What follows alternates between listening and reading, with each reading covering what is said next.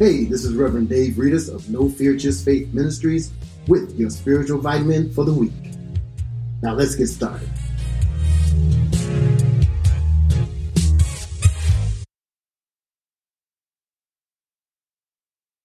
What kind of affirmation do you say over your life?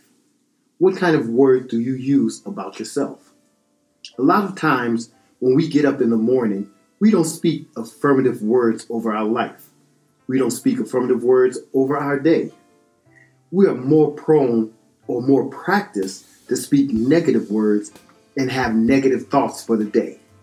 For instance, we can get up maybe feeling an ache or a pain and say, It's going to be one of those days, instead of thanking God for waking us up. Or if we wake up to bad weather, we'll wake up and say, I can't stand this weather instead of thanking God and understanding He has a reason for the seasons. What we speak over our lives, the affirmations we say over our lives, they make a difference.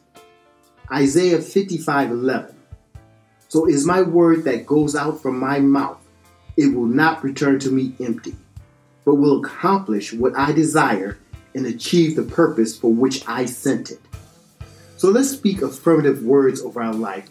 Let's speak positivity over our lives. Let's speak what God has for our lives. Let's speak the blessings over our lives. Let's say each day when we wake up, let's say, I am strong. I am well able. I am blessed.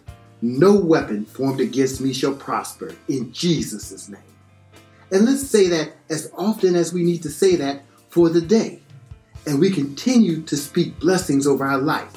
As we speak blessings over other people's life, let us be firm and remember to speak blessings over our own lives. So let's speak something affirmative over our lives today and repeat after me and say, I am strong. I am well able. I am blessed. And no weapon formed against me shall prosper. In Jesus' name, amen.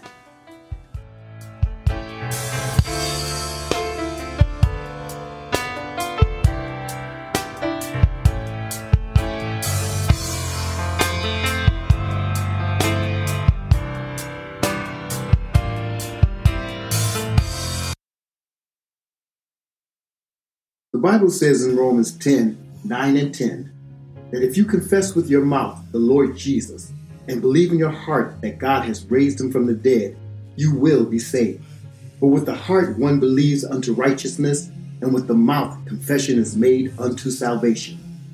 So confess with your mouth the Lord Jesus, make him the Savior of your life, and you will be saved. This has been Reverend Dave Reedus from No Fear Just Faith Ministries. God bless and remember, God is still in control.